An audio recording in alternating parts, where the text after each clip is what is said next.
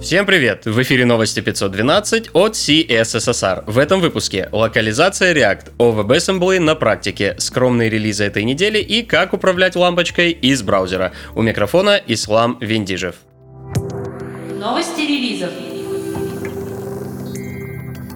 21 февраля были анонсированы security релизы Node.js. В анонсе коротко обозначены уязвимости и уязвимые версии ноды. Согласно анонсу, апокалипсис не случился, и это довольно рядовое обновление для всех поддерживаемых версий. Выпуск апдейтов запланирован на 27 февраля.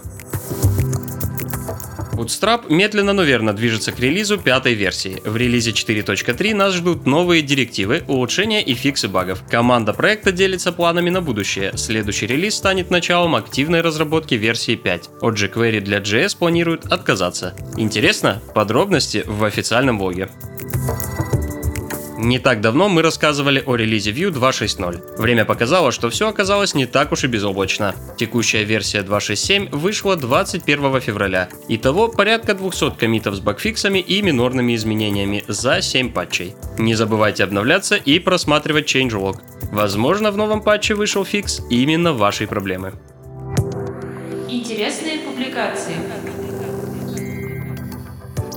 Мы часто говорили о WebAssembly. Сегодня мы поделимся с вами примером боевого применения технологии. Сегодня в программе Андрей Нагих из компании Inetra и текстовая версия его доклада с Holy.js. Мы не будем кидать спойлеры и вдаваться в подробности, но вас ждут use case, рассказ о внедрении WebAssembly на сложном проекте, где еще можно применить технологию и многое другое. Подробности на Хабре.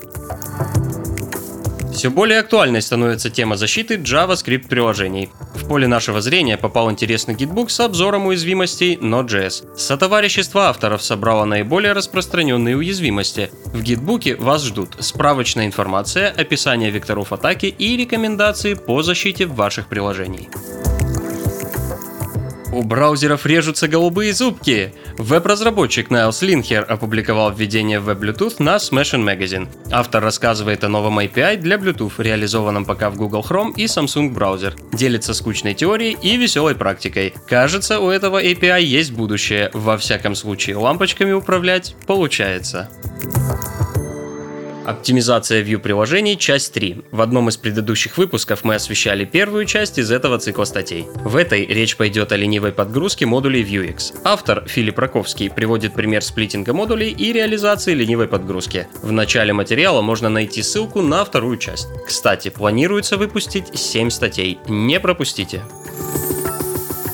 Не можете представить себе, как работает какое-то CSS-свойство?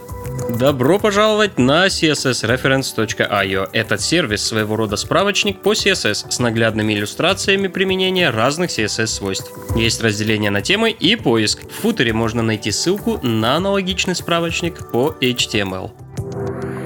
Другим новостям. В официальном блоге React появилась статья о локализации документации. Прямо сейчас документация доступна на английском и испанском языках. В работе переводы на японский и португальский. Проект приглашает контрибьюторов для перевода еще на более чем 20 языков, включая русский. Все ссылки на инфоповоды и сопутствующие публикации ищите в описании. С вами был Ислам Виндижев. До встречи через неделю.